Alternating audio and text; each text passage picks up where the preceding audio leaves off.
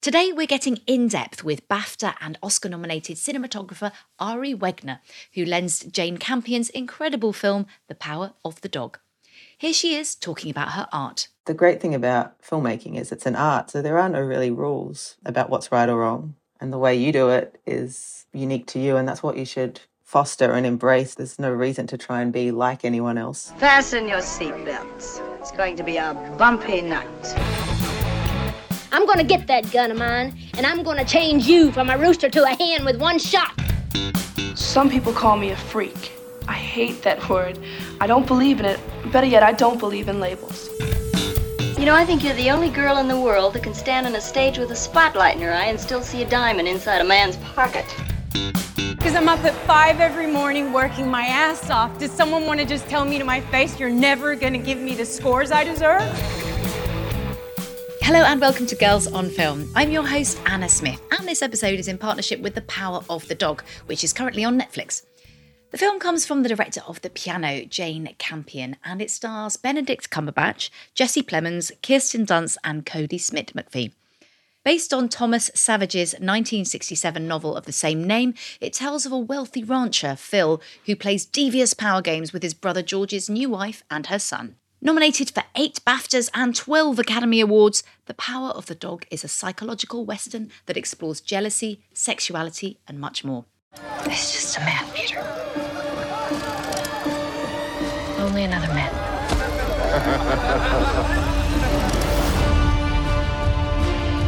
A man was made by patience, and the odds against him. For what kind of man would I be if I did not help my mother?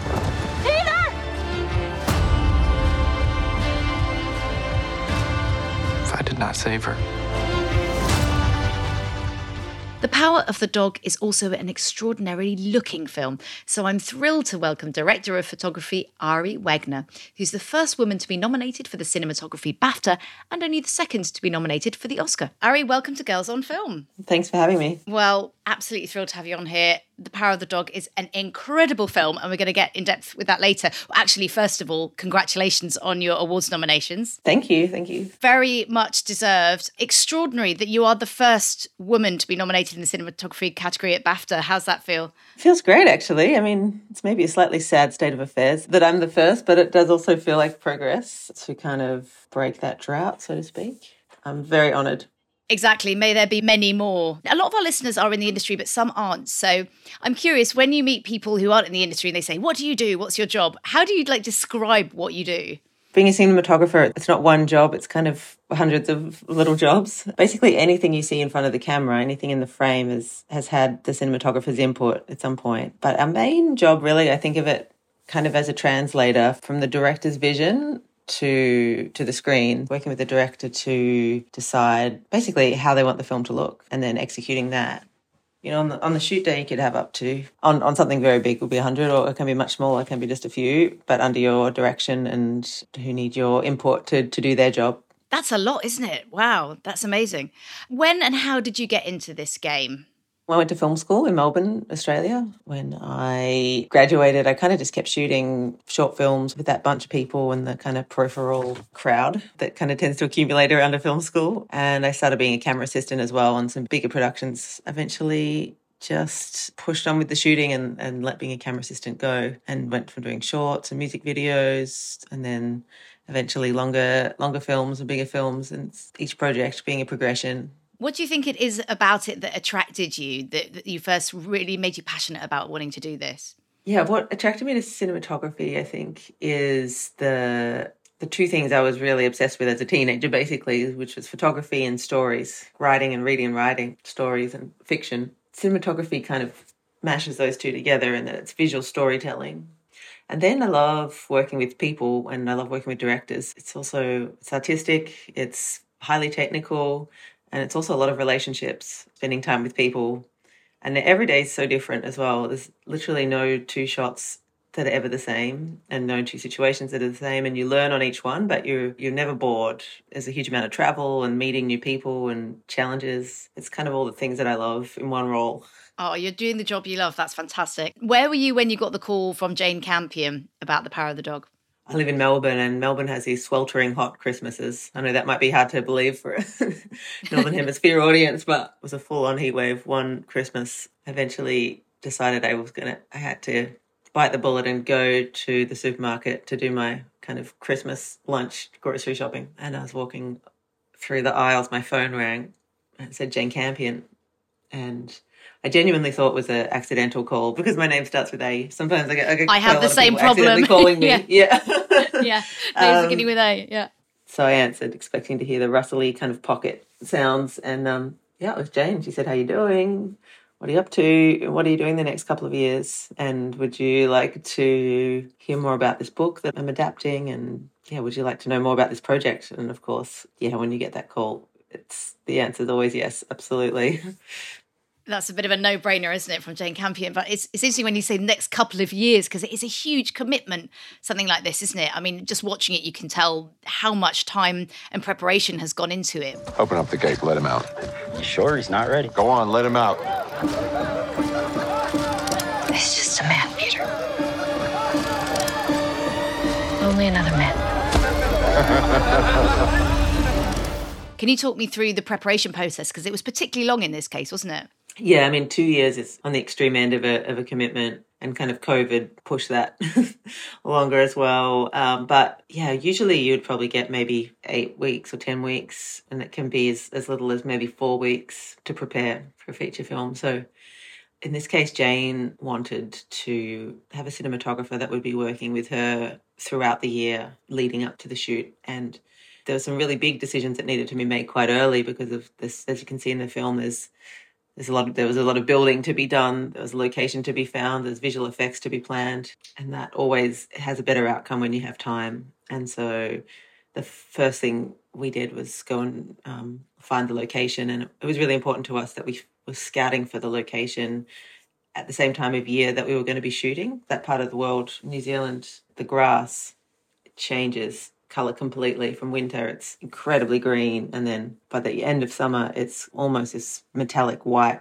dry completely sun bleached kind of crispy hay fever nightmare. It is going to be a huge part of the frame. Then we had conversations about everything basically. Color was a really big thing and aspect ratio how to lay out the house and what the house would look like how to shoot cattle how to people on horseback talking how are we going to integrate the visual effects so they'll be completely invisible? What should we what do we build? What's going to be visual effects and what's not? And then you start going into the real details of what gear you need what the schedule is going to be etc but but planning with as much time as possible between an idea and and when you have to kind of start making some real decisions because what's great when you have time is you're not you're not going to be shooting your first draft idea. You you'll have time to have an idea, refine it, throw it away, start again, come back to something you threw away, go sleep on it for really months before you have to actually make a decision. And, and then even on the day, you can always change your mind. Just having time to have thought about not just an option, but as many options as you can think of. I think you really see that in the, in the craft, in the film.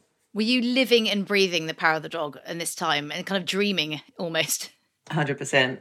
Yeah, I was I was obsessed. Once I read the book and I knew we were going to be shooting in a year's time, I couldn't think about anything else really. It was just it was a real pleasure to go into that world and as the internet tends to be, there's so many rabbit holes you can go down and about Montana in the 1920s, cattle ranching, anything from lighting fixtures to seasonal cattle cycles and fencing options and really ev- everything, everything that I could find, I would just devoured it.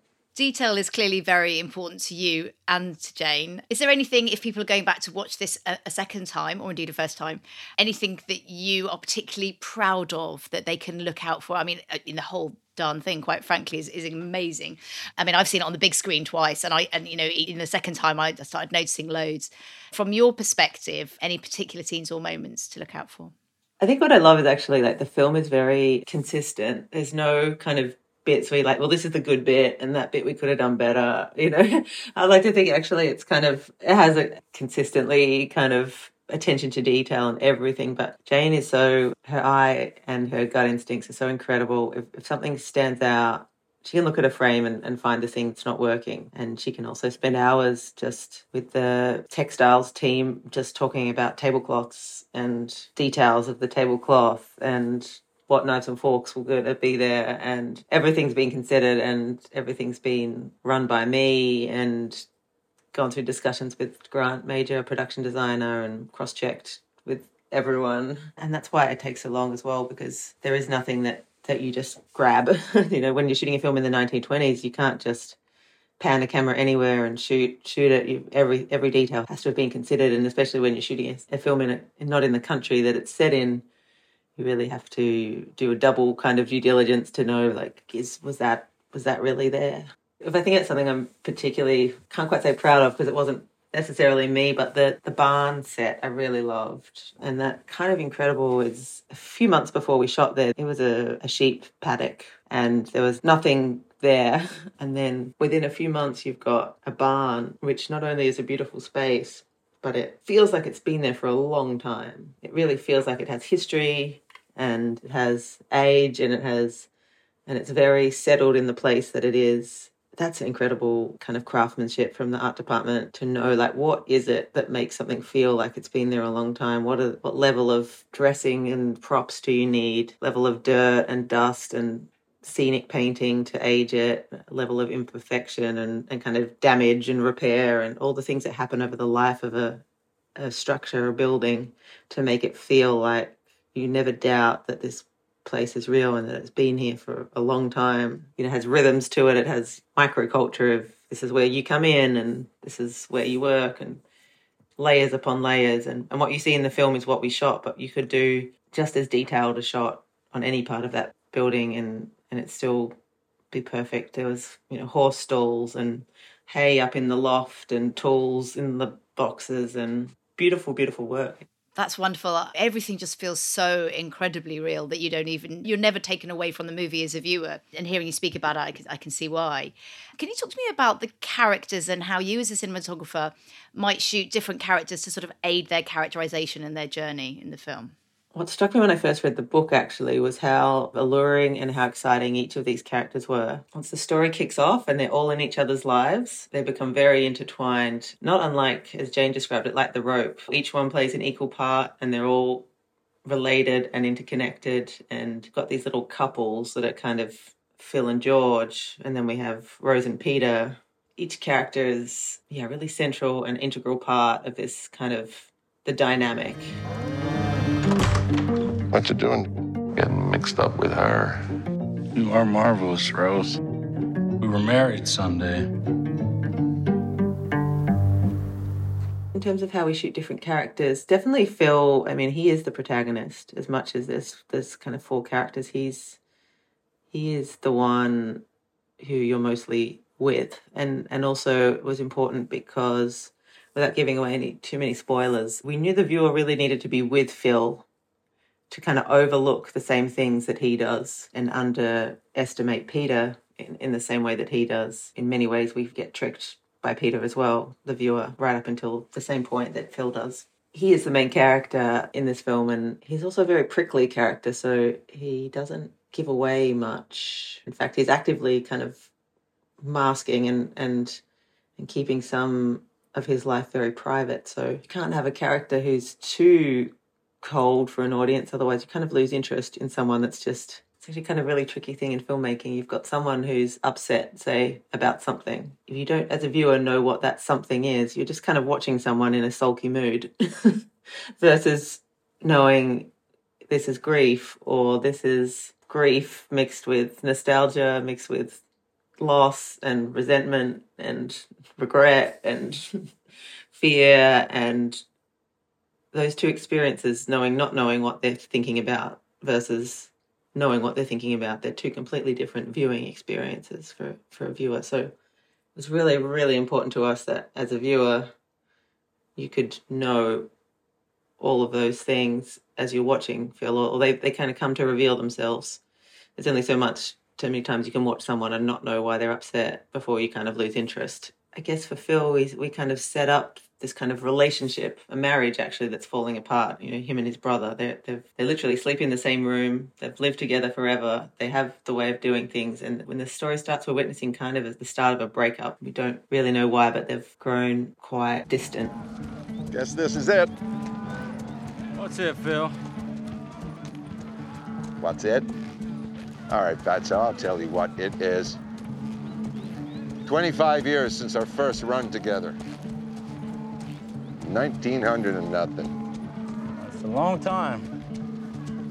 Not too damn long. And so for us, as an example, the first probably five or ten minutes, we see, even in the blocking of where they are moving, we see Phil going towards George, trying like he's kind of like a, a puppy. He's trying to get his attention and say, like, hey, let's talk about, let's get nostalgic. Like, let's let's chat. And George is more of the freight train that just is going straight ahead and he's so disinterested. So you can see that in some of the blocking that Phil's moving around and George is just still, even when they're on the cattle drive, George goes in a kind of slow straight line and Phil rushes up behind him and he comes on one side and tries to chat to him, comes on the other side and tries to chat to him and then he kind of goes off in a huff, trying, trying, trying um, to get George's attention and to reel him into this back into a nostalgia. And so that's one of the ways, I guess, like as an example, the, the blocking, like how characters move.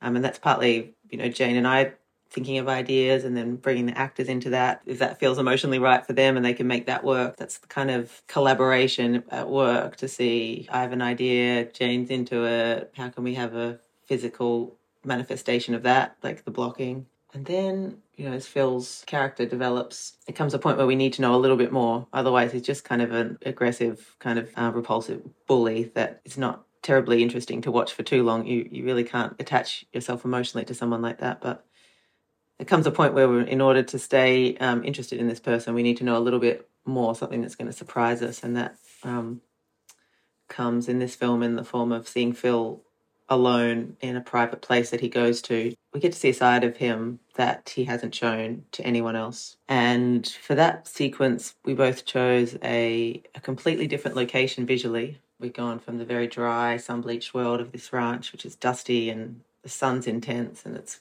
bleached bleached out colours and browns and golds. And then we go into this lush kind of almost through a portal into another world, literally through a tunnel into a world that is green and the light's dappled. There's a river flowing. There's grass that you might want to lie down in. It feels very private and protected. And then in that sequence, we also thought that a handheld camera would allow another kind of level of freedom and access. And when the camera's handheld, I think it adds a kind of a level of spontaneity and freedom that Phil experiencing, and we're experiencing it with him as a viewer, and and also kind of almost discovery as well, playfulness and it both allowed Jane and Benedict and I to work together in a kind of dance that we could let a scene really develop and have that no preconceptions of what's right or wrong. And it's very kind of in the spirit of the headspace that Phil's in. And also, there's something about when a camera is handheld,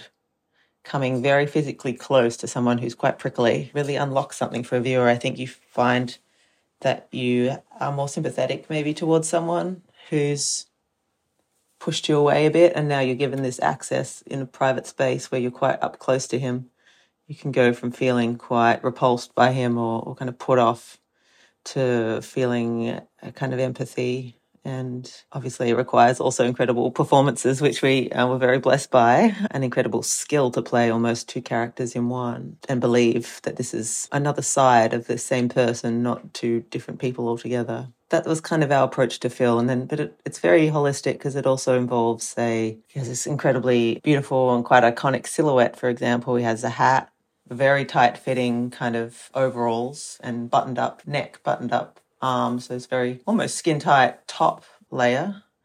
And then these woolly pants that are kind of like Jane would call them like a satyr, like it's kind of a half animal, half man kind of monster beast, and also very beautiful kind of mythical legend, you know.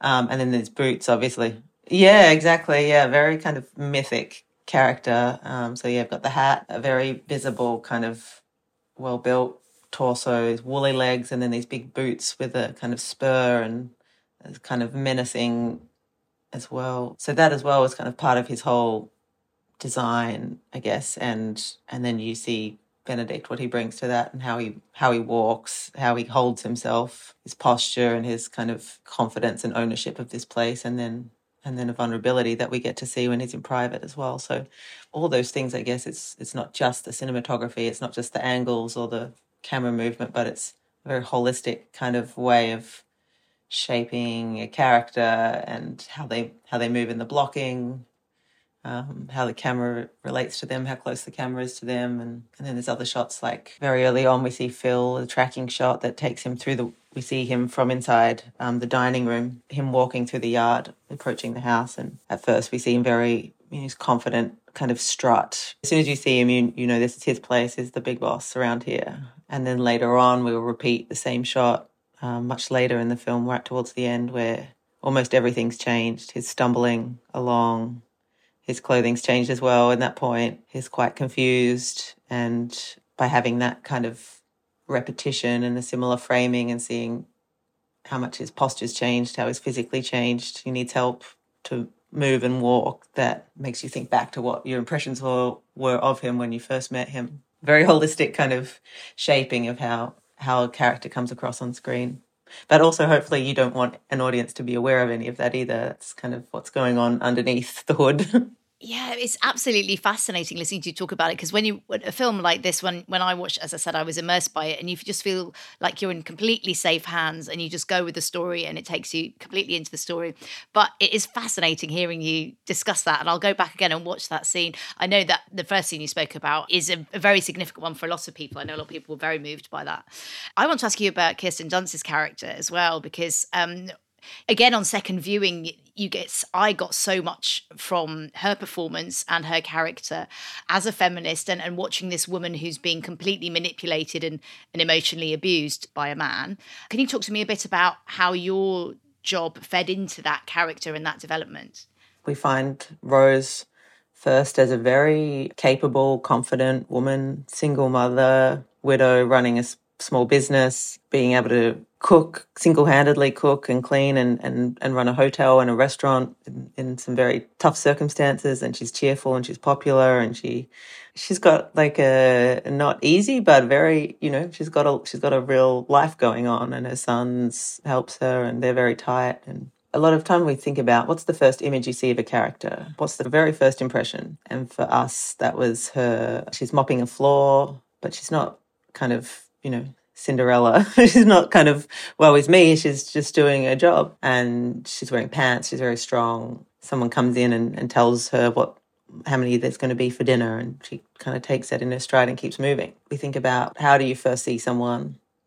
And I think the shot is it kind of tilts up from the mop up to her. She feels kind of, yeah, at ease in this place. We introduce the idea of her, her son and that they have a very, a very close relationship and really loves her son for who he is. She compliments on him on his the flowers that he's made and his scrapbook, and you get the sense that they're maybe dreaming of a of a different, more comfortable life, but it's also a dream at that point. It's probably not going to happen. I wonder what little lady made these. Actually, I did, sir. My mother was a florist. So I made them to look like the ones in our garden. Oh, well, do pardon me. They're just as real as possible.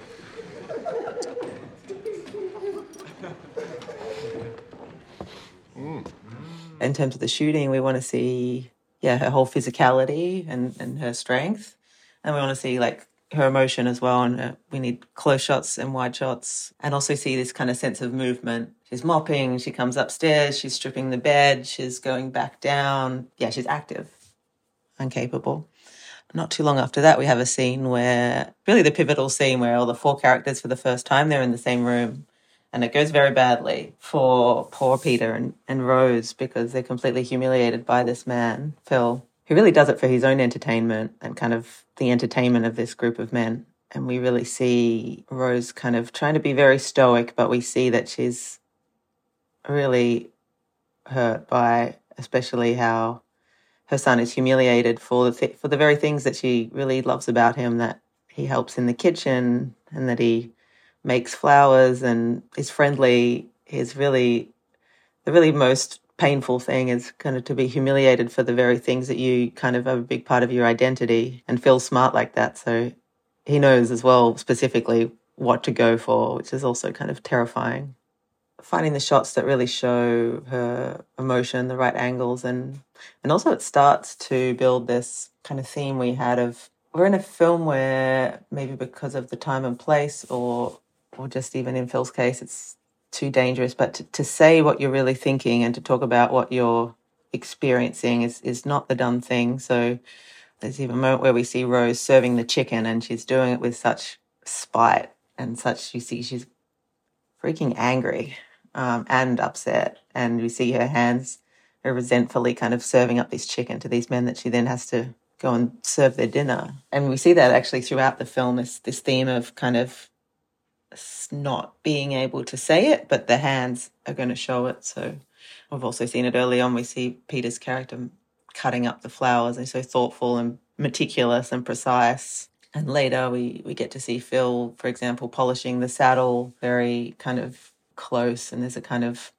sensuality to it and also a kind of longing and nostalgia and grief. And then further on, we see Phil kind of right towards the end, for example, making the rope with Peter in the room. And there's again a kind of erotic tension that comes from the way that he's braiding this rope and kind of lubricating it. And, you know, his tight shots of rolling a cigarette in a very sensual kind of way. So, yeah, that, that goes for all the characters, I guess. But but this idea that oh, we also sorry see in those earlier scenes Peter's hand very close on the comb, we see his kind of like anxiety that he, despite his strength, is also does feel it. He feels very strongly, despite the fact he doesn't let on. So, yeah. Then Rose's character, we eventually um, find her in the kind of lion's den of Phil's house, which is we get to see her transformation from a a confident, bubbly person to really someone who's had a war waged against them, a psychological warfare.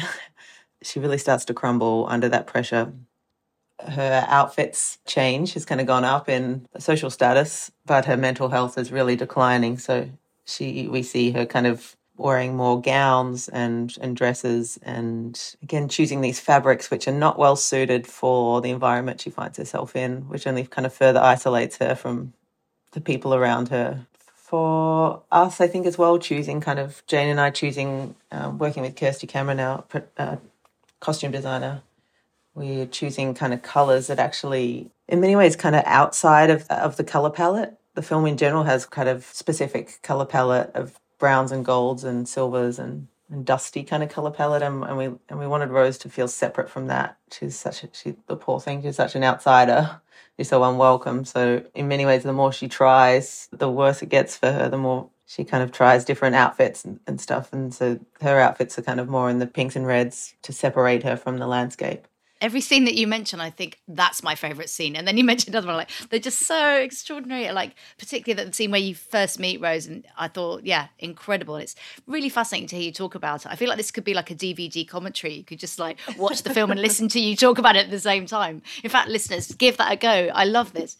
Um, I wanted to talk to you a little bit about working with Jane as a female director. Do you think is it insulting to even bring it down to gender, or do you think there is something especially magical or slightly different that happens when a female cinematographer works with a female director? Yeah, I've been thinking about this a lot, and I really don't know because I guess, you know, I've only ever been my own gender. I don't know what it's like to be kind of in the body of someone else. So, I mean, I think there is a different relationship that two women have versus a man and a woman or two men. And I don't know if I can quantify it, but there's definitely a kind of, I don't know if necessarily working together is different, but it's maybe the bits around it you know the conversations you have around it and the but then again every director's so different and that's what's special about every director's kind of got their own way of working their own vision what interests them what they're not interested in or what doesn't bother them. And that's what makes every kind of director unique. It's it's so much more than gender. It's kind of a small part but that is to say i guess as well that our identities are made up of or like what we're interested in and what our the things we want to say are made up of the totality of all our experiences in our life. And I guess those experiences are, because we kind of live in a somewhat gendered world, those experiences are made up in part by how the world sees us and the interactions we have. So undeniably, those experiences and, and the things that we can relate to are can be different for man and woman. I think it comes down to kind of when people talk about gaze or like, is there a female gaze, is there a male gaze? I think it really is just like what interests us and how we see the world through kind of we look at if a gaze is like a look and we look at what interests us. And I think for different people that's very different, but it's it's all comes from kind of your life experience and and you everyone sees things in a different way versus based on what experiences they've had for someone can experience a situation for example seen in a film quite neutrally if they've never had a direct experience but that watching that film if you've had any relatable experience is going to be a lot more emotionally charged. If that scene brings up memories or experiences for you. I mean i've worked with male and female directors and every director is so different that i don't think we could categorize it as men and women. They don't really fit as neatly into those categories when i think about their similarities and differences. To sum up as the first woman nominated in this category for a BAFTA and only the second for an Oscar, what advice would you give anyone listening who is keen to get into your industry, particularly young women? I'd say just go for it. You know, I um I'd never heard of the term female cinematographer until way after I'd already started shooting short films. I had no idea. I was so you know maybe I was not so naive. Luckily, maybe at the time, no one ever I was just blissfully unaware that it wasn't a traditional role for women. I just started doing it because I wanted to do it and it really interested me and I couldn't really help myself, you know, I just wanted to. And started in high school kind of playing around with with a camera and taking photos and then doing videos and I don't know, I don't know if it would have made me want to do it more or want to do it less if I'd found out that this wasn't supposedly what women were supposed to do, or no woman had ever made it to the pinnacle, or if that's what you think it is, you're like winning an Oscar in this craft. I don't know if it would have turned me off or excited me, but I was literally unaware of the kind of greater context in which I was doing it. So I'd say for young people that are interested, just just go for it. The best way to learn something is by doing it. There's only so much you can learn from watching other people's work, be it films or, you know, YouTube videos or all the how to's. It's great to see how other people do it because can inform will help you hone what, what your interest is. But the most exciting thing is to just do it yourself and find out what what interests you. The great thing about filmmaking is it's an art, so there are no really rules about what's right or wrong. And the way you do it is unique to you, and that's what you should foster and embrace. There's no reason to try and be like anyone else because that person's already done it. um, you should try and do what you want to do and yeah, just go for it. Excellent advice. Thank you so much. And listen, we're really rooting for you this award season and hoping that you, that you make history, um, more history. Um, best of luck in award season. And thank you so much for sharing your your thoughts and your experiences. It's been really fascinating talking to you, Ari. Thank you. Ah, thanks so much. That was Ari Wegner. The Power of the Dog is available to watch now on Netflix and also in Sun Cinemas. Girls on Film is an HLA production brought to you by executive producer Hedda Archbold, audio producer Emma Butt, assistant producer Shania Pythia, and our partners for this episode, The Power of the Dog. I'm Anna Smith, and I was joined by Ari Wegner. Thanks for listening. Stay safe.